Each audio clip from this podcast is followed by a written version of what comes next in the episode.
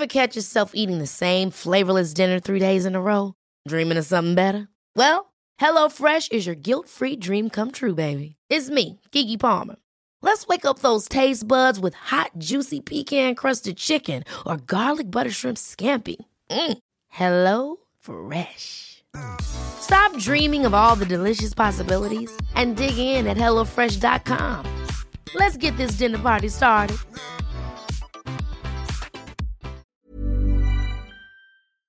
Our podcast is sponsored by BetterHelp. These days, it seems there's no shortage of things that can stress us out. The cost of living, trying to find some time for ourselves in our busy lives, the challenges of raising a family, and even coping with the growing demands at work can all make us feel stressed and overloaded. When we keep stress inside and let it build up, it can affect us negatively both mentally and physically. Therapy provides a safe place to get things off your chest and learn effective techniques and strategies to work through whatever is weighing you down. When I chose online therapy, I chose BetterHelp, and it made a huge difference in my life.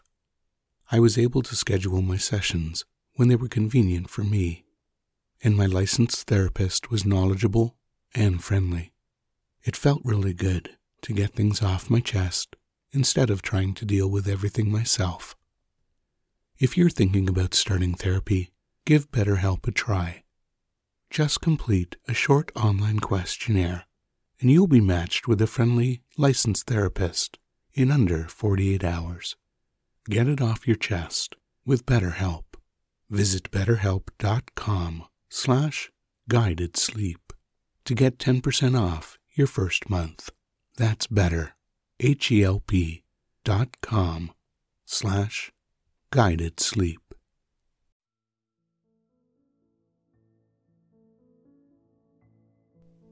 You're listening to Tracks to Relax. In this session, we'll be reading Chapter 2 of The Secret Garden. Mistress Mary, quite contrary. And then segueing into a relaxing sleep meditation to help you drift off, if you haven't already. Before we begin this chapter, make sure you're in a place where you can get nice and comfortable and enjoy a wonderful deep sleep. So, when you're nice and comfortable and ready to relax, let's begin. Mary had liked to look at her mother from a distance, and she had thought her very pretty. But as she knew very little of her, she could scarcely have been expected to love her or to miss her very much when she was gone. She did not miss her at all, in fact, and as she was a very self absorbed child, she gave her entire thought to herself, as she had always done. If she would have been older, she would no doubt have been very anxious at being left alone in the world. But she was very young, and as she had always been taken care of, she supposed she always would be. What she thought was that she would like to know if she's going to nice people, who would be polite to her and give her her own way as her Ayah and the other native servants had done. She knew that she was not going to stay at the English clergyman's house where she was taken at first. She did not want to stay. The English clergyman was poor, and he had five children nearly all the same age, and they wore shabby clothes and were always quarreling and snatching toys from each other. Mary hated the untidy bungalow and was so disagreeable to them that after the first day or two, nobody would play with her. By the second day, they had given her a nickname that made her furious.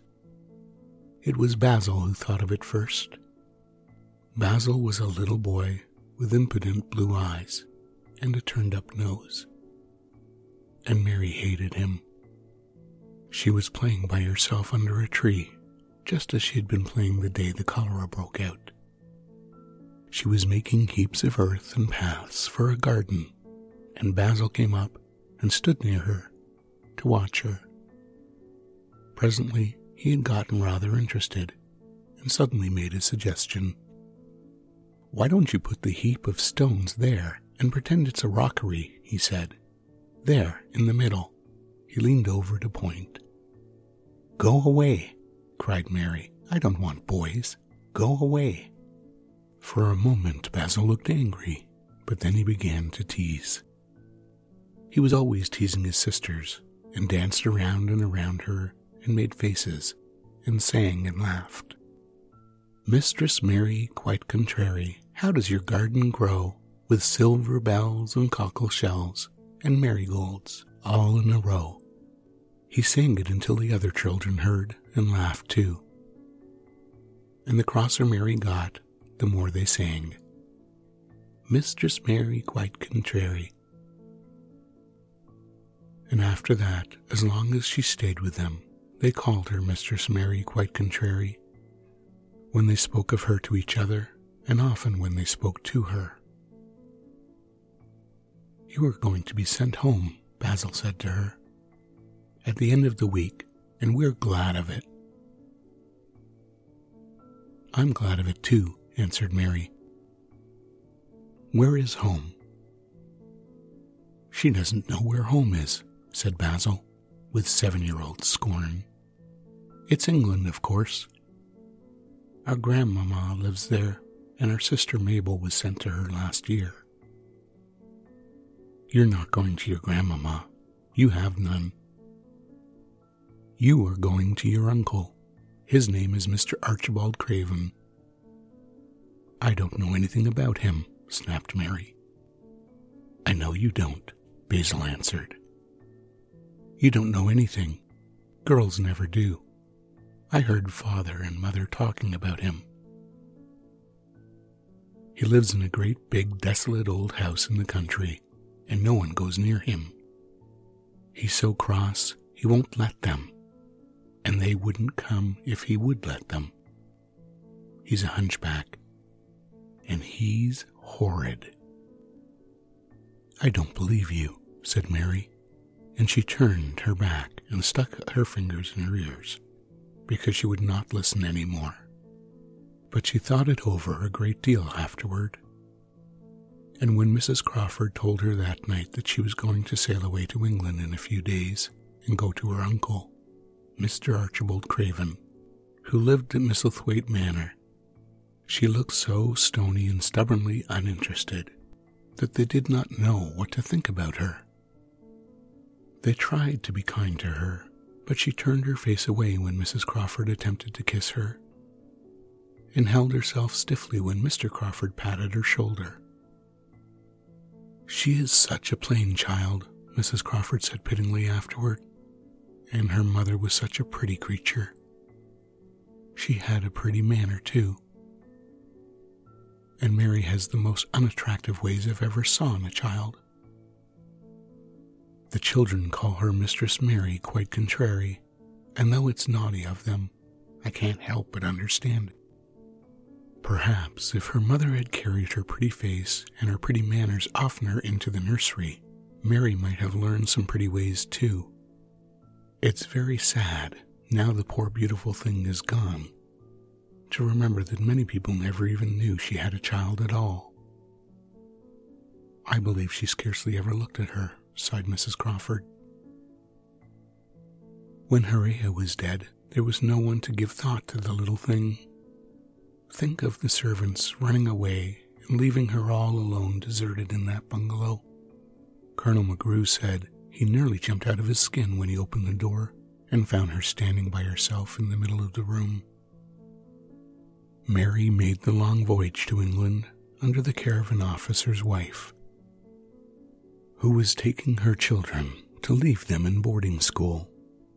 She was very much absorbed in her own little boy and girl, and was very glad to hand the child over to the woman Mr. Archibald Craven had sent to meet her in London. The woman was his housekeeper at Misselthwaite Manor, and her name was Mrs. Medlock. She was a stout woman with red cheeks and sharp black eyes.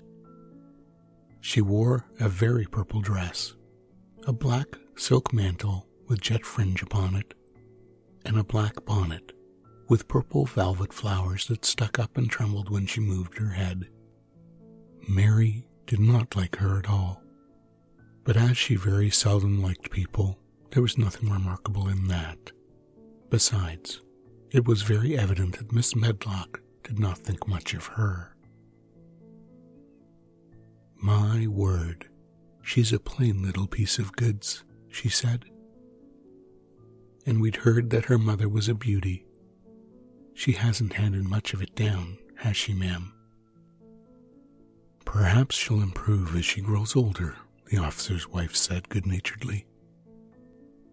If she were not so sallow and had a nicer expression, her features are rather good. Children alter so much. She'll have to alter a good deal, said Mrs. Medlock. And there's nothing likely to improve children at Misselthwaite, if you ask me. They thought Mary was not listening because she was standing a little apart from them at a window of the private hotel they'd gone to. She was watching the passing buses and cabs and people, but she heard quite well and was made very curious about her uncle and the place he lived. What sort of place was it, and what would it be like? What was a hunchback? She'd never seen one. Perhaps there were none in India. Since she had been living in other people's houses and had no heir, she had begun to feel lonely and to think queer thoughts which were new to her. She had begun to wonder why she had never seemed to belong to anyone, even when her father and mother had been alive. Other children seemed to belong to their fathers and mothers, but she had never seemed to really be anyone's little girl. She had had servants and food and clothes, but no one had taken notice of her. She did not know that this was because she was a disagreeable child.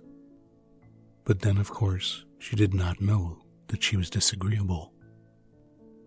She often thought that other people were, but she did not know that she was so herself. She thought Mrs. Medlock the most disagreeable person she had ever seen, with her common, highly colored face and a common fine bonnet. When the next day they set out on their journey to Yorkshire, she walked through the station to the railway carriage with her head up and trying to keep it as far away from her as she could, because she did not want to seem to belong to her. It would have made her angry to think people imagined she was her little girl. But Mrs. Medlock was not the least disturbed by her and her thoughts. She was the kind of woman that would stand no nonsense from young ones. At least that is what she would have said if she'd been asked. She had not wanted to go to London just when her sister Maria's daughter was going to be married, but she had a comfortable, well paid place as housekeeper at Misselthwaite Manor, and the only way that she could keep it was to do at once what Mr. Archibald Craven had told her to do. She never dared even ask a question. Captain Lennox and his wife died of the cholera. Mr. Craven had said in his short, cold way, Captain Lennox was my wife's brother, and I am their daughter's guardian. This child is to be brought here. You must go to London and bring her yourself. So she packed her small trunk and made the journey. Mary sat in her corner of the railway carriage and looked plain and fretful. She had nothing to read or to look at, and she had folded her thin, little black gloved hands in her lap. Her black dress made her look yellower than ever, and her limp, light hair scraggled from under her black crepe hat. A more marred looking young one I never saw in my life, Mrs. Medlock thought. Marred is a Yorkshire word, and it means spoiled and pettish. She had never seen a child who sat so still without doing anything. And at last she got tired of watching her and began to talk in a brisk, hard voice. I suppose I may as well tell you something about where you're to be going, she said. Do you know anything about your uncle? No, said Mary. Never heard your father and mother talk about him? No, said Mary, frowning. She frowned because she remembered that her father and mother had never talked to her about anything in particular. Certainly, they'd never told her things. Hmm, muttered Mrs. Medlock, staring at her queer, unresponsive little face. She did not say any more for a few moments, and then began again. I suppose you might as well be told something to prepare you. You're going to a queer place. Mary said nothing at all, and Miss Medlock looked rather discomforted by her apparent indifference. But, after taking a breath, she went on. Not but that it's a grand big place in a gloomy way, and Mr. Craven's proud of it in his way, and that's gloomy enough too. The house is 600 years old, and it's on the edge of a moor, and there's near a hundred rooms in it, though most of them are shut up and locked. And there's pictures and fine old furniture and things that have been there for ages and there's a big park around it, and gardens and trees, with branches trailing to the ground, some of them. She paused and took another breath. But there's nothing else, she ended suddenly. Mary had begun to listen in spite of herself. It all sounded so unlike India. And anything new rather attracted her but she did not intend to look as if she were interested. That was one of her unhappy, disagreeable ways. So she sat still. Well, said Mrs. Medlock, what do you think of it? Nothing, she answered. I know nothing about such places. That made Mrs. Medlock laugh, a short sort of laugh. Heh, she said.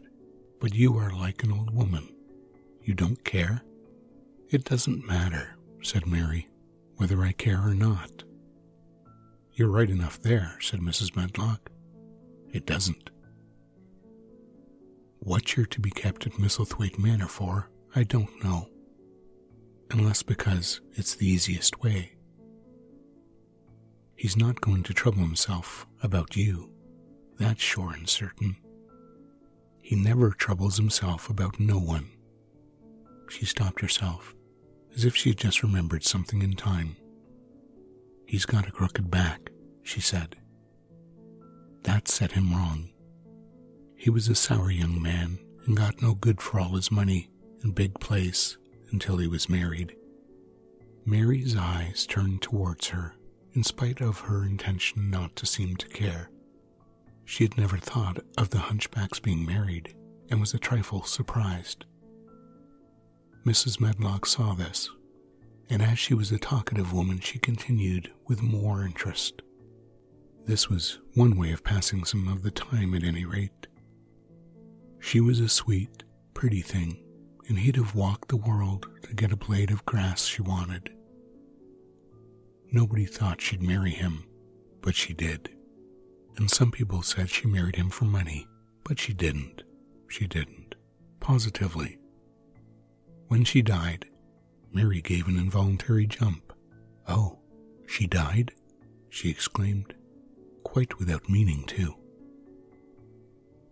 She had just remembered a French fairy story she had once read called Riquet à la Houppe. It had been about a poor hunchback and a beautiful princess and it had made her suddenly sorry for Mr. Archibald Craven. Yes, she died, Mrs. Medlock answered, and it made him queerer than ever. He cares about nobody. He won't see people, and most of the time he goes away. And when he's at Misselthwaite, he shuts himself up in the West Wing and won't let anyone but Pitcher see him.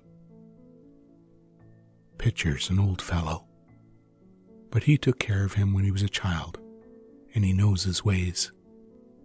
It sounded like something in a book, and it did not make Mary feel cheerful.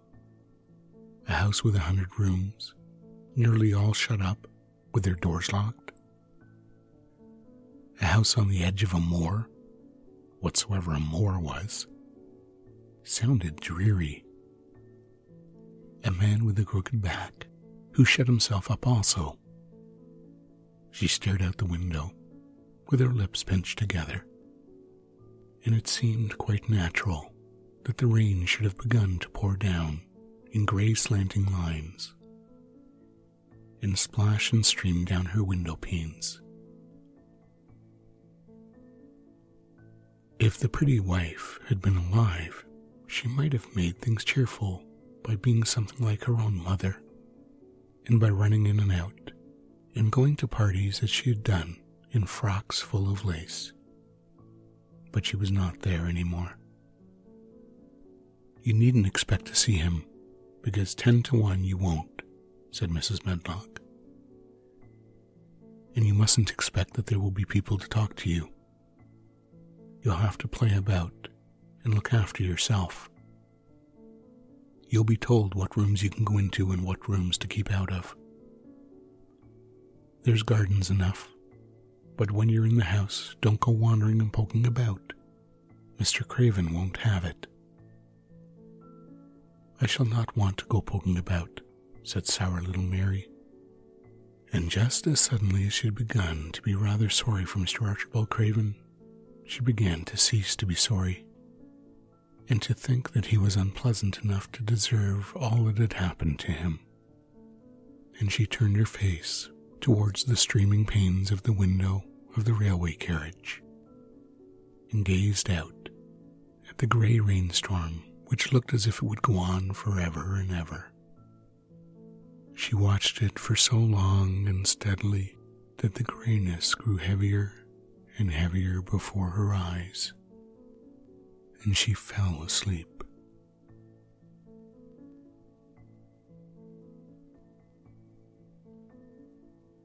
Well, that brings us to the end of chapter two of The Secret Garden. And now it's time for you to relax even more, too. As we move on to this guided meditation, to help you take that next step towards drifting off yourself. And perhaps as you listen, your eyelids will get heavier and heavier, and you'll just find yourself drifting off into a wonderful, deep sleep.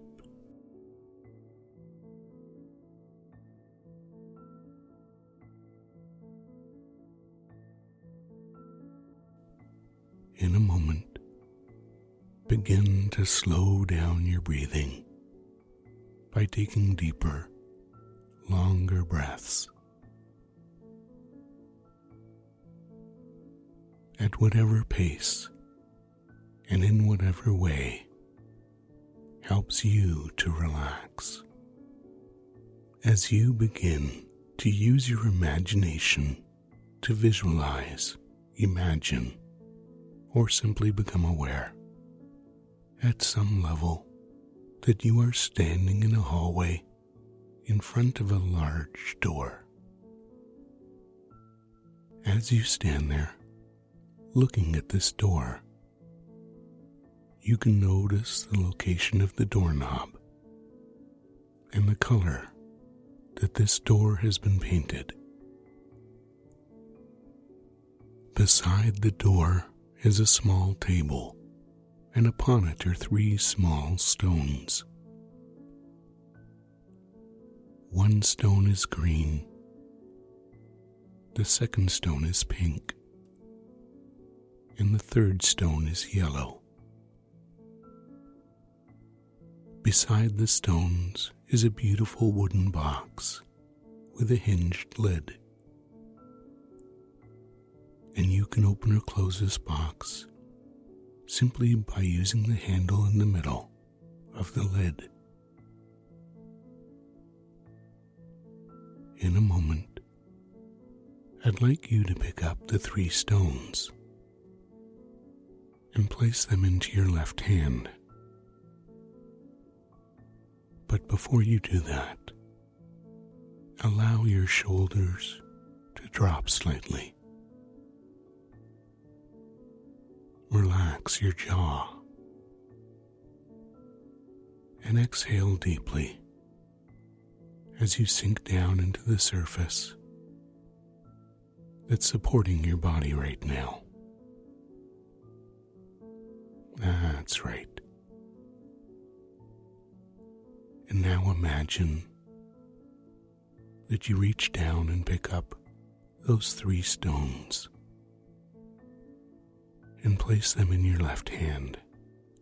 And as you hold them in that hand, imagine for a moment that holding these stones activates a powerful resource within you. A resource that will help you take a break and relax so much more deeply. Because as you hold these stones, any thoughts, feelings, sounds, energy, and images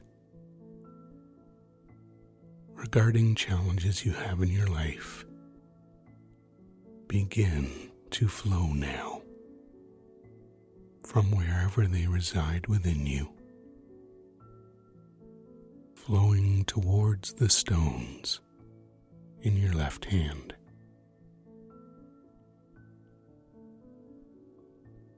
Because each of these stones has a particular task, function, and purpose. The green stone represents any money challenges you may be experiencing.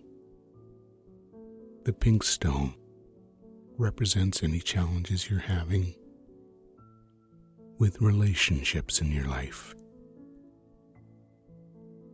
And the yellow stone represents any concerns or challenges that you were having with your health.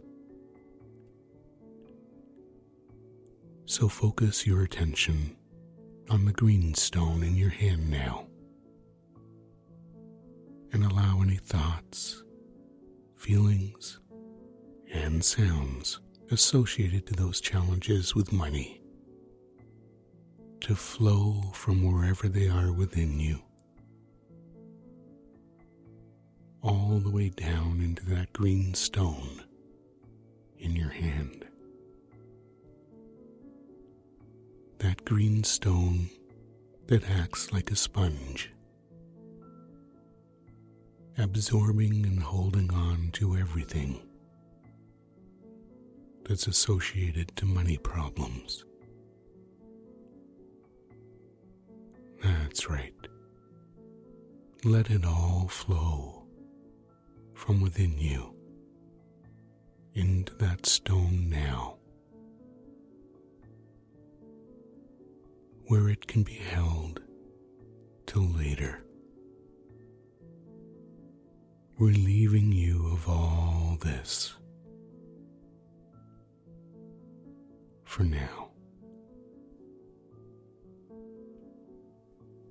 And now focus your attention on the pink stone in your left hand as all the thoughts, feelings, sounds, and energy within you regarding relationship challenges just flows from wherever they are inside you,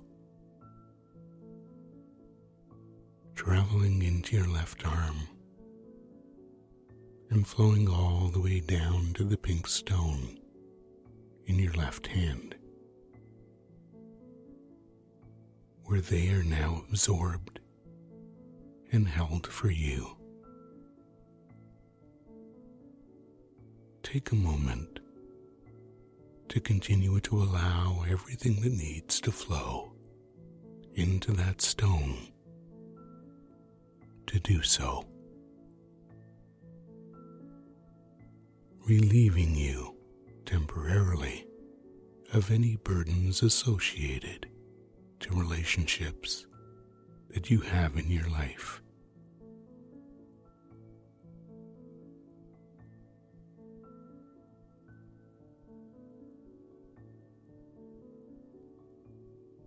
deserve to take a break from all of that.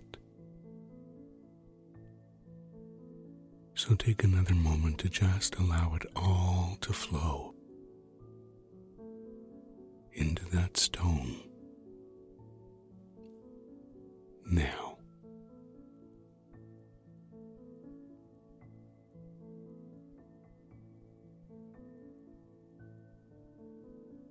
And now it's time to focus your attention on the yellow stone. As any and all thoughts, feelings, sounds, and energy surrounding health challenges in your life begin to flow from wherever they are within you into that left arm and all the way down into that yellow stone in your hand, where they are absorbed and held for you until much, much later, unburdening you of any stress or worry about things relating to your health in your life. You deserve a break from all of that.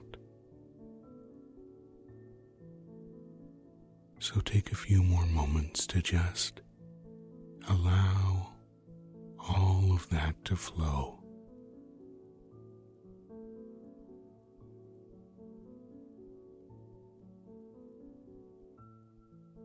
And now you reach down and open the lid of the wooden box. Not only do you not have to carry all of those burdens right now, you don't even have to carry the stones. You place them inside the box and close it tightly. And now your attention goes back to the door, and you reach out and turn the door handle, opening the door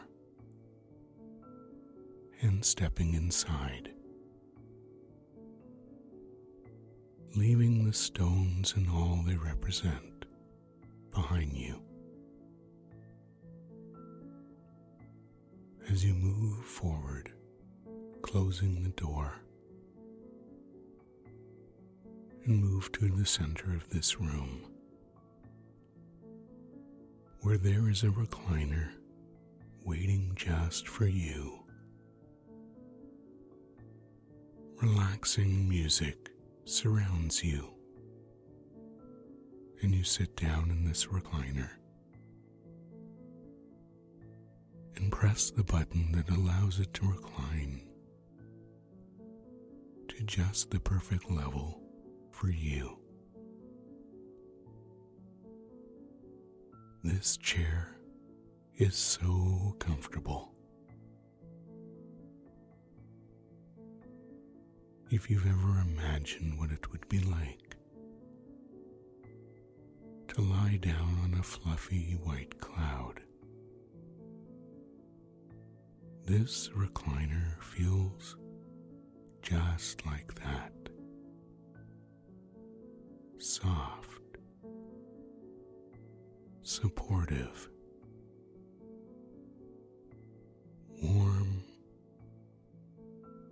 and so comfortable.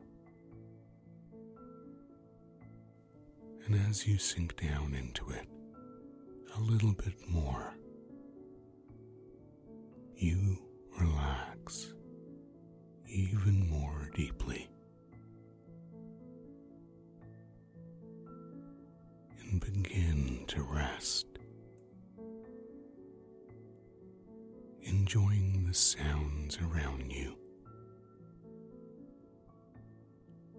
And relaxing more and more deeply. And completely.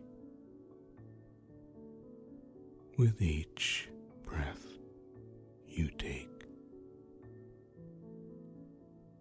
as you